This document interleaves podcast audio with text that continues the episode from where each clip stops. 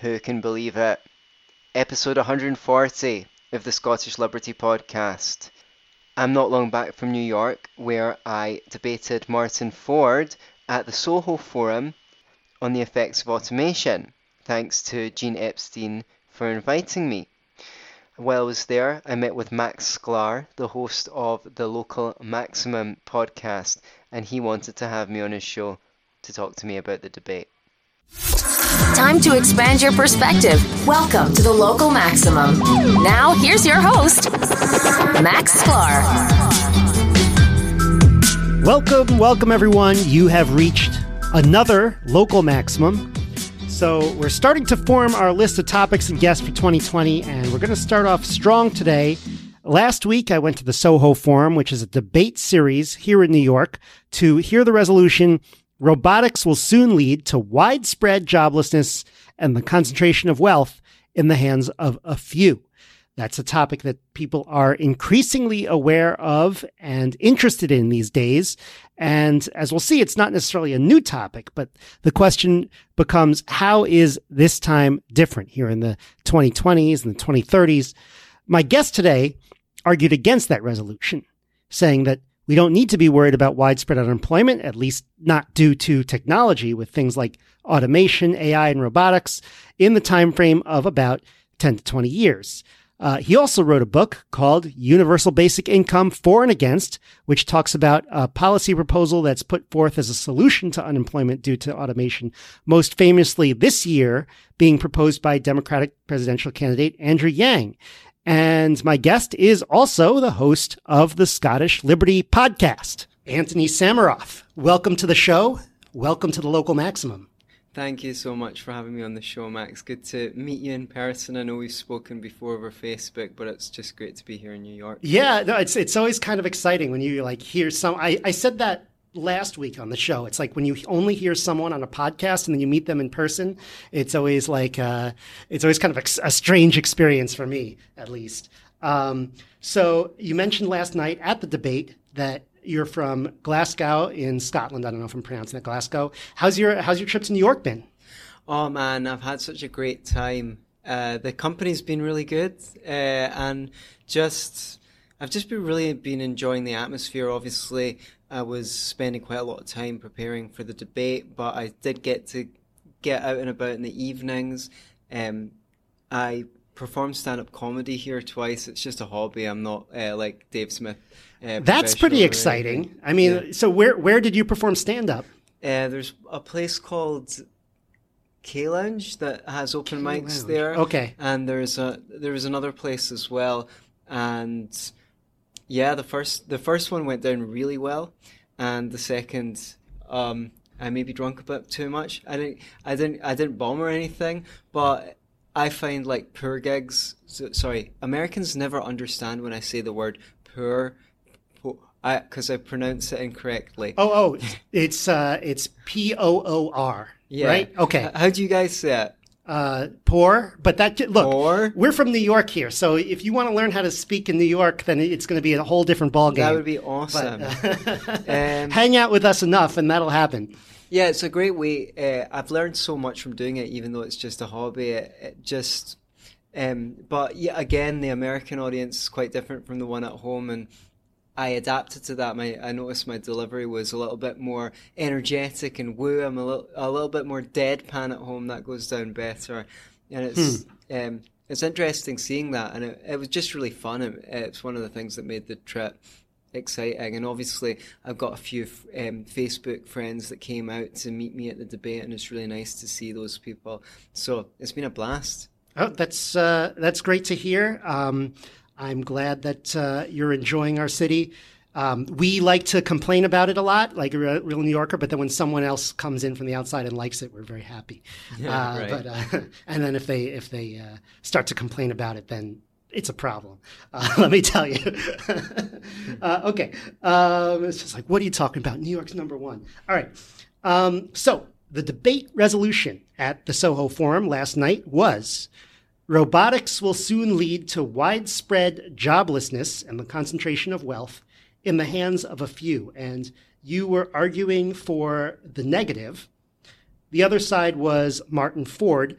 Uh, was it who put up the resolution? What, did he put up the resolution? Do you? How do you guys kind of decide on on what that is? Well, Gene Epstein, the director of the Soho Forum, spoke to Martin and agreed on a resolution that Martin was happy with. He already knew that he wanted me to debate the issue of automation, right? Because he read my book, Universal Basic Income For and Against, and he said that the section on automation in it was the best thing he'd seen written on the issue from my perspective, at least from the.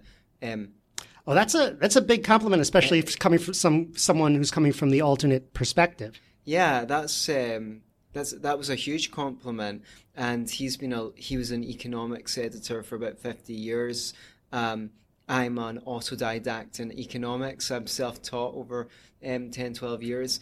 Uh, so for someone you know from outside the academy to get a accolade like that from a professional is great, and to have been invited to attend the gig is yeah wonderful. Yeah, it was good to see. It was a very cordial debate. Uh, I've been to the Soho Forum several times, and sometimes the uh, participants can get very heated towards each other. In fact, there were one or two times I was pretty sure they hated each other. Uh, but uh, uh, no, but but this one was good. Um, yeah, it's just interesting coming up with the resolution. Like you want to know, like if one side can come up with the resolution, it's like you kind of want to make the resolution in your favor, but. I don't know. I don't want to talk about too much about that. So, why are you interested in this issue of, you know, automation, technology, jobs? What, how, how did you get uh, get interested in this or involved in this? What, what's your background? Well, I'm interested in economics in general, but the focus of most of my writing has been on the reduction of poverty. And most people writing on economics from that perspective usually have some idea of a government program that they want to implement in order to reduce poverty. Um, but the record of those programs being successful over the long term isn't that great. Uh, there's been billions, perhaps, you know, hundreds of billions spent on the war against poverty, and yet, sure. and yet poverty persists. There's been billions spent on foreign aid, and yet poverty persists abroad. So, my perspective usually comes down to identifying ways in which the economy is biased against those on low incomes and saying, you know, if we actually, in most cases, if we get the government out of this area, that area, the other area, you'd see more um, growth in the incomes of people at the bottom, or or, or at least the um, the price of goods and services would come down dramatically, and that would help people at the bottom of the economic ladder. So, in a roundabout way, I came to the automation issue. I had written about it before, but when I was writing my book, Universal Basic Income For and Against, one of the main arguments in favor of the universal basic income is this idea that the robots are going to come and take our jobs, and the only way for people to survive that is to have a universal basic income. So I I wrote a chapter of the book on that issue and um, improving upon what I'd written um, previously and adding in some some more arguments and and that's I guess that's how I came around to be being writing about automation. And I, and the, the great thing about it, about the invitation is this: when I wrote that article, I was making a concerted effort because one of the things that irritates me sometimes when I read economics journalism is that people maybe only address an issue with two or three arguments, and people will easily have counter arguments for those arguments, whereas I try to be comprehensive and explain an issue from as many angles as possible. And that's what I tried to do in the automation section. So it was good for Gene to say that he thought that was a good essay because that meant that it that it hit the mark. Right. So you didn't just hammer away at your position. You you know went through all the different positions, is what you're saying. Yeah, I, I, I don't know if you can ever go through all the different positions. Oh, but, sure, yeah. But I, I always try and think from my reader's perspective, from the perspective of, of an open minded reader who might be prejudiced against my position.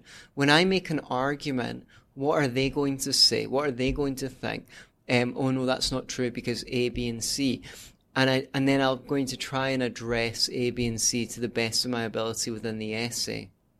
So okay, so that brings us to like what was the argument that um, Martin Ford was putting forward uh, with regard to why we should be worried about widespread joblessness. Like he's saying, basically, this is right around the corner. Yeah, he was saying that um, that in ten to twenty years we're going to see massive disruptions, and the argument for that is that AI and robotics are soon going to be able to do things that machines have never been able to do before.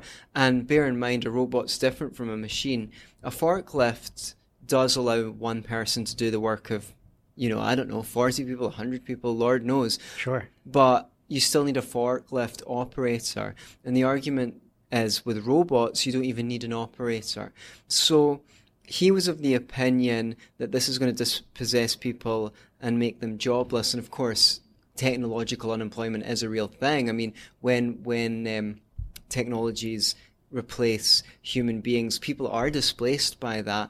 But whether robots making products and services free of human labor is actually going to impoverish people or not is a very controversial point. I mean, what's happened so far is that the adoption of robots and machines makes goods and services cheaper so that they're more affordable to regular people. Uh, a lot of goods that we can that we can take for granted now. I mean, the laptop that you're recording this podcast on used to be luxury items. Now they're very affordable to the vast majority of people in Western countries. Uh, yeah, sure, sure. So, uh, what was your position? How did you take on the resolution? Um, why don't you think we need to be worried about joblessness due to automation? So, okay, uh, to use your example, you now have an automated forklift instead of just a forklift. Um, you know, I think someone would say, "Hey, that means the job's gone." Yeah, and it, it would mean the job's gone, but that's only looking at part of what's happening there. Whatever that forklift is implemented in producing is now cheaper to produce. And if the company that sells that product doesn't reduce the price of the product, then someone's going to come in with the same technology and undercut them. So I used the analogy of let's say we automate oh, the trucking. right. Uh, th- that's going to lead to a massive fall in the price of goods and services. And if goods cost, say, half what they do now, a lower wage a $10 wage becomes a $20 wage, the equivalent of a $20 wage, a living wage. And that means we can pay people to do all sorts of things we just can't afford to pay people to do now. We're told that our classroom sizes are too large, that hospital waiting lists are too long, that uh, too many old people languish in their homes. Um, and with no one to look after them. We've been told we've created all these environmental problems, yeah, and we need green jobs to solve those. So maybe we want to employ people doing all that stuff, but it's too expensive on our current incomes. Now, maybe the truck trucker that displaced that was displaced isn't going to go and look after your grandma, but the money that you save on your groceries will allow you the income to pay someone to look after grandma and um, the trucker well, to the extent that the market is free and can absorb the trucker, he can get on the job training in another profession. Um, yeah, I'll stop there. Yeah, no, I, I um, well, I don't know about you. I certainly have a lot of things I'd like to spend on that I yeah, wouldn't yeah. otherwise do. Uh, a couple that's points what, on that. Yeah. Yeah, that's just what I ask people. Just imagine that your income was worth twice as much as what it is now. Yeah. What would you pay someone to do? What would you What would you employ people with? And that's those are where the jobs. Uh, yeah, the, the, group I was with for um, for New Year's, they were like, "Hey, I know. Let's uh, let's hire a private chef." And we like looked at the cost and we're like, "Ah, let's just get groceries and cook." You know? Okay, sure. But it would have been nice to. Yeah, but if you were all twice as rich as you are, you might have been able to afford the private yeah, chef. Yeah, yeah. So, or, yeah. so I just add to that point. It's not that mass technological unemployment isn't is impossible. I mean, that could it, just hypothetically, let's say the AI does learn to do pretty much every job. At that, it's not that that's not possible. It's it's that a it's not likely to happen anytime soon because technology takes a long time to roll out. Yeah. And B, even if even if and when it does happen, that won't impoverish people. That will make goods and services so abundant um, that they'll be affordable to most people. I, I, I mentioned in my talk that once upon a time buying a garment was a once in a lifetime event for for, for, for most people. Now the charity shops are given so many clothes they can't even give them away. And and uh, and people and someone might say, well, you know, who wants that? Who wants all that junk? I'm not talking about just clothes. I'm saying in the in the economy of the future, if we get these 3D printers and things like that, all sorts of products will will be as abundant as those clothes and give away given away for free. No one will be recognizably impoverished because it's it's like a society with replicators from Star Trek.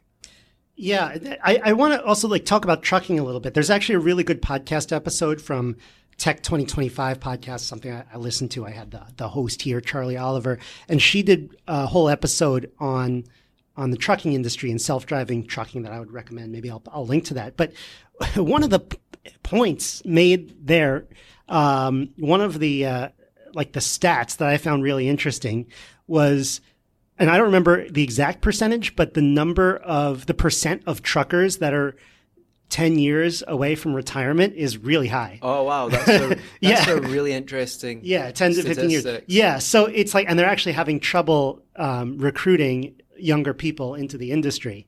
So when you learn that, it's like, well, that's um, um, so. I mean, we might not have to. Those truckers might just be happy and retired, enjoying enjoying all their cheap goods. Right. I mean, at that point, um, you know, and, and you're not going to see. It's not like they're going to say, um, you know, tomorrow all truckers are laid off. It's going to be very slow. I mean, think about how. Okay, like a lot of the newspapers have, you know gone under, been, been displaced, right? But it's not like this happened overnight. We saw that coming like 15 years in the making. And, uh, and, and so it, it's, if, if the trucking industry loses 50% of their workforce in the next 10 years, it can only gain back 10%. Let's say that's a 60% loss in the workforce. Maybe they can automate that away, but it doesn't seem like they can automate faster than they're losing people.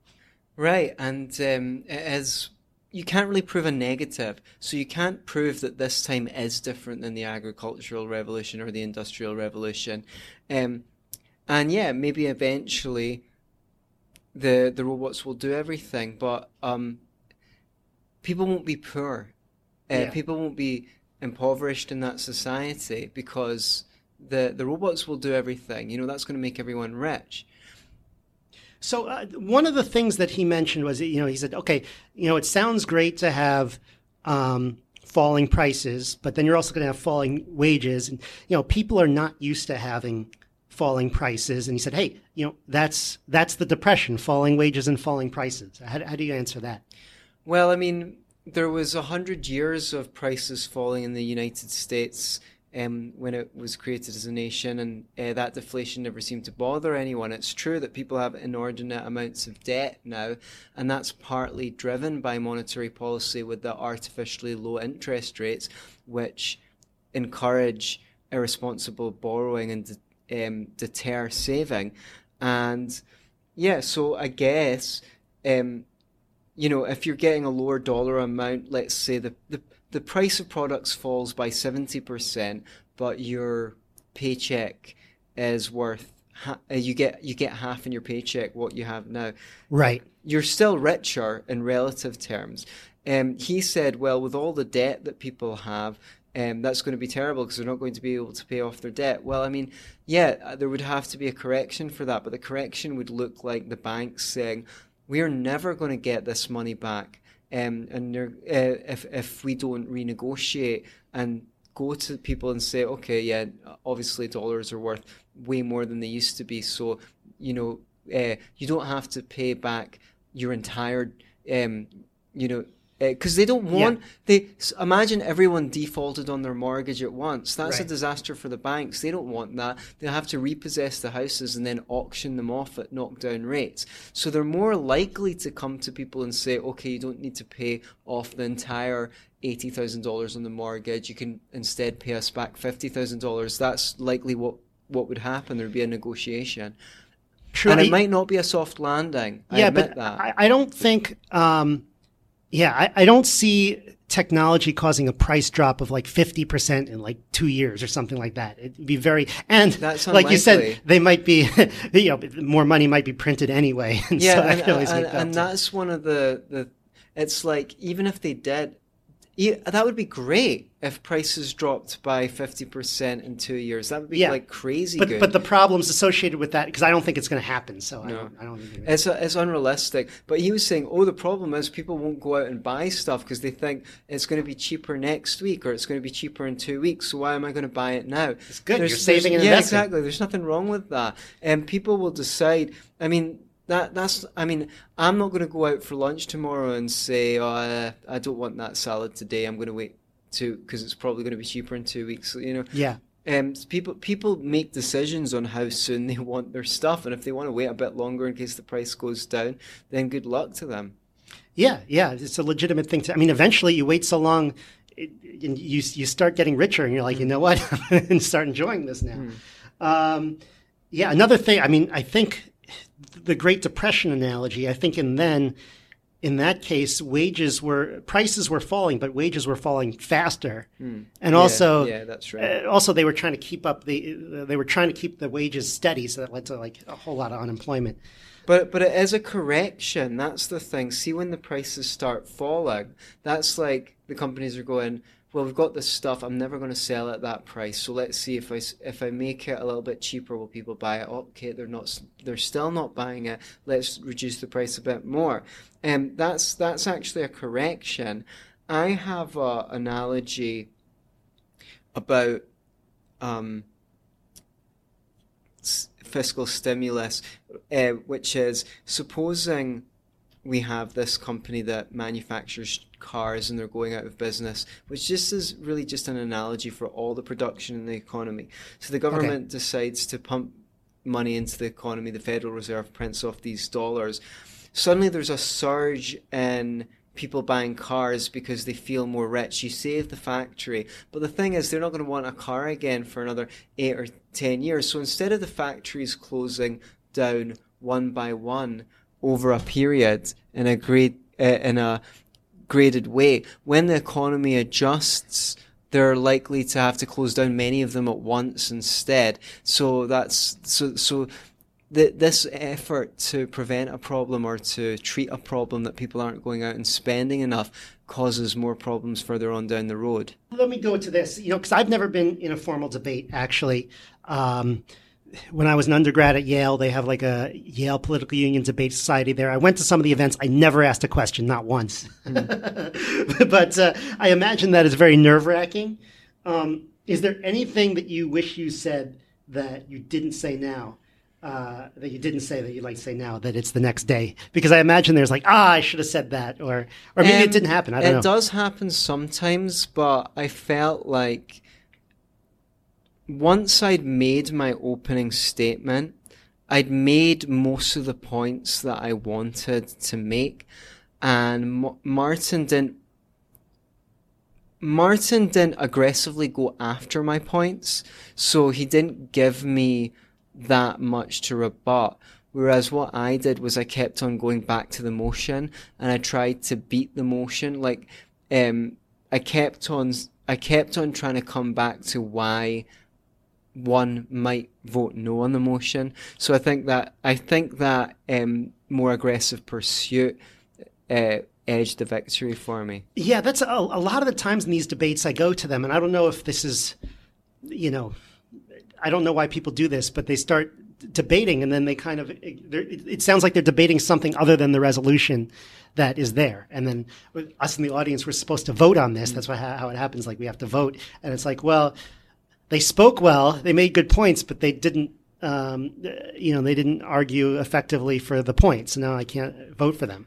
Well, people do to a degree vote on the wider implications of the rev- resolution rather than Sure. just the resolution in its own. But I tried to kind of take a three pronged approach, which was one, is there any evidence that automation is speeding up? And I went through some empirical evidence and said, well, it actually looks like it's either going at the same pace as it's always gone or slightly slower. Yeah. So that, that Or that's, automation as a whole, or automation in terms of like job loss from automation or job displacement? Yeah, um, chur- uh, yeah, the job churn in the US has, mean- has been has not been any faster than it has in the past. One thing that I've noticed, like here, when we try to automate a job, it's almost like a hydra. We're like, okay, we automate. Like this happened, like with someone doing custom customer reports one time. Like, oh, I'll automate that custom report for you, and then he's like, great. And then the sales team comes back and they're like, oh, now that you could do this, we have two types of two new types of uh, custom reports that we want this Right. guy to do. And I'm like, oh no, now he has more work. right. That's pretty funny. yeah. So I guess that was the first point. Is it going to happen soon? The second thing is, if it does happen, is that going to lead to widespread joblessness? And I tried to demonstrate that it wouldn't. And then even to go, well, if in the future it does get to the point where it's creating widespread joblessness, is that necessarily going to make people impoverished? And I said, no, well, that's going to make people rich because you've got replicators from Star Trek. Yeah. So you said the three pronged approach. The first was to go back to the resolution. The what were the other two? Well, they, they were all uh, they were all speaking to the resolution. Yeah. they were. There was three po- three primary points I had. Is there any evidence that the speed of change is speeding up? Okay. So far, there isn't. Yeah. Now, the past doesn't equal the future. That could all change tomorrow. So, given that it could all change tomorrow, would it necessarily be a bad thing if the increase in the speed of the increase of productivity increases? Ah, I see. So one, it's probably not happening. Two, if it did happen, it wouldn't be a bad thing. and three, three- even if it even if it gets to the point where it causes widespread joblessness, is that really going to impoverish people? Even No if we had like the super abundant society of like the Star Trek replicator. Yeah. Yeah. Yeah. so so Which yeah. we're we're not close to that. yeah, and that comes that comes down to the falling prices Yeah. again. Like, oh, I'm never going to sell that at that price. Oh, there's so many people churning out this stuff that I can't give it that I can barely give it away. I'd like to give away the products because I don't want to store them in a warehouse that I have to pay to. I I have to pay for the warehouse. I need to pay for keeping it at the right temperature. You know, I need to make sure you know, whatever, you know, that keeping stuff that you can't sell has costs attached to it as well. Yeah, I mean, oh, uh, one thing that he he, he mentioned, uh, Martin mentioned uh, that uh, I actually found exciting. He's like, oh, uh, within five years, Amazon is going to come out with like a robotic hand that has the dexterity of a human hand. And I was like, oh my god, there's so many great things we could do with this. That's Yeah, great that news. sounds awesome. that does sound awesome. And the interesting thing about that is the Amazon example is Amazon have already ex- succeeded in part by bringing down the prices of books and other services and making sure you can get them delivered the next day. Now, this just means further, uh, and just remember that whenever you buy a book for $8 rather than $10, that's two dollars you've saved to spend on something else. Sure. So if that book comes down to six dollars because of this robotic arm, excuse me, then all the better. You know, we're all richer for for the robotic arm. Yeah, yeah, and, and you can think of all sorts of devices that, that you could make. But you know, I mean, you you don't just have the robotic arm and then you have it, you know, all of a sudden folding your laundry and cleaning up the streets. That's a lot of software, mm-hmm. and all the people working on that kind of software are now being pulled into self-driving cars first, which are probably higher value.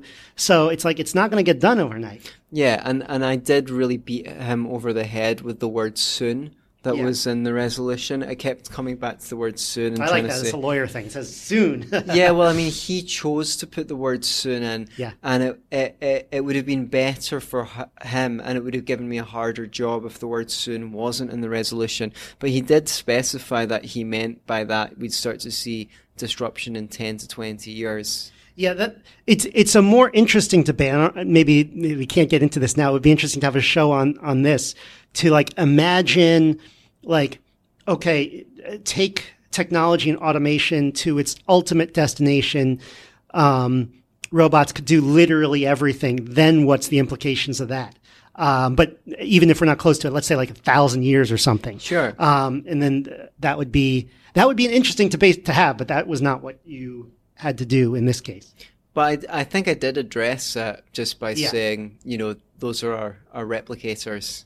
Yeah, yeah, but I feel like if I were debating against you on that, I'd have a there'd be some interesting possibilities to um, to to explore that. Like, Let's hear them. I'm I'm sort of thinking off the cuff here, but like, okay, um, maybe I don't want to give stuff away if I own the if I own the machines because I don't like all these people around, and you know, maybe it's just like, hey, we'll just become cyborgs, and so we'll be like part human, and we won't really want to, you know, there's really no reason to have an extra brain around. I don't think we're anywhere near that, but it's like, okay, then what are the implications of that? Um, that's, um, that's an interesting idea. Of course, I would argue on the other side back that, hey, like, just because there's super intelligence around doesn't mean you can't have lesser intelligence, just like, just because there are humans, there are also like animals and all that. So I don't know. Uh, yeah, it's interesting to think about. Um, uh, it could happen. We could turn into cyborgs. I'm glad that I'm probably not likely to be around uh, once the technology is ready for that. I'm not really sure that I want to. Uh, I want to Well- participate. Well, we're partial cyborgs with all these, uh, you know, things in our ear and stuff on our wrist and all that. And I mean, look at like all the, the, the Amazon stuff where that, that's in science fiction movies from like 20 years ago. Yeah, a lot of this stuff is just basic. What we what what we have stuff is to enhance Right. what our senses can already. But, but we're do. still human. I mean, there, yeah, there's no, there's no problem there. At That's least I it. don't think. for the, for the time being. Yeah. I yeah. I wonder if you know if someone came from 2,500 years ago, if he'd recognize this as human. Um, yeah, yeah. It. Uh, I. I think so, but the world would just be, you know, so insane. Like, how would you interpret anything in this room? Really, would be uh, crazy. Although they would understand this drinking glass, they would understand things like that. Okay. Anyway, um, so your approach to this debate, it, it worked. Uh, hey, winning isn't everything in these things. Certainly, winning doesn't always mean you're right, but I'll point out you did win it. Yeah, I did win and by quite a long margin. But as you say, um, uh, winning doesn't mean you're right. Uh, uh, people will watch, no, no doubt, the debate on YouTube, and maybe uh, there'll be some critical comments. Well, It's I not all look about- forward to it. It's, it's, yeah, part of the I, I do excitement. too. It's not all about winning, but it's nice to win, especially when you cross the ocean to do it. Yeah, yeah, yeah. Be like, I mean, I I would kind of mentally prepare myself, like, hey, I might win, I might not. It'll just be a fun trip, no matter what, you know. Um, okay, so oh, you were originally scheduled to debate someone else, right? Yeah, that's true. You were originally scheduled to debate Andrew Yang, presidential candidate, and I don't know if he pulled out, but that didn't happen. Are you disappointed that didn't happen? I would still love to debate Andrew Yang. Maybe if he doesn't win the presidency. Uh, I think that's maybe why he didn't do it eh, because he's doing reasonably well or better than expected. Well, let's face it, I'm relatively unknown compared to Andrew Yang. So if we debated and I won, it would be pretty bad for him. But if he won, it wouldn't be much of a gain. It would be pretty expected. So Right. maybe that's why he pulled out. And after his race, it might be like, okay, I'll, he might do it just from, you know, he has less to lose, I guess. Well, someone will have to ring him up and ask him if he's willing to debate me. Yeah, yeah. I, I mean, huh, I listen to some of these Democratic debates with all these. Um, I don't think they're idiots, but they're de- like so many of the candidates are just dumbing things down to such a level.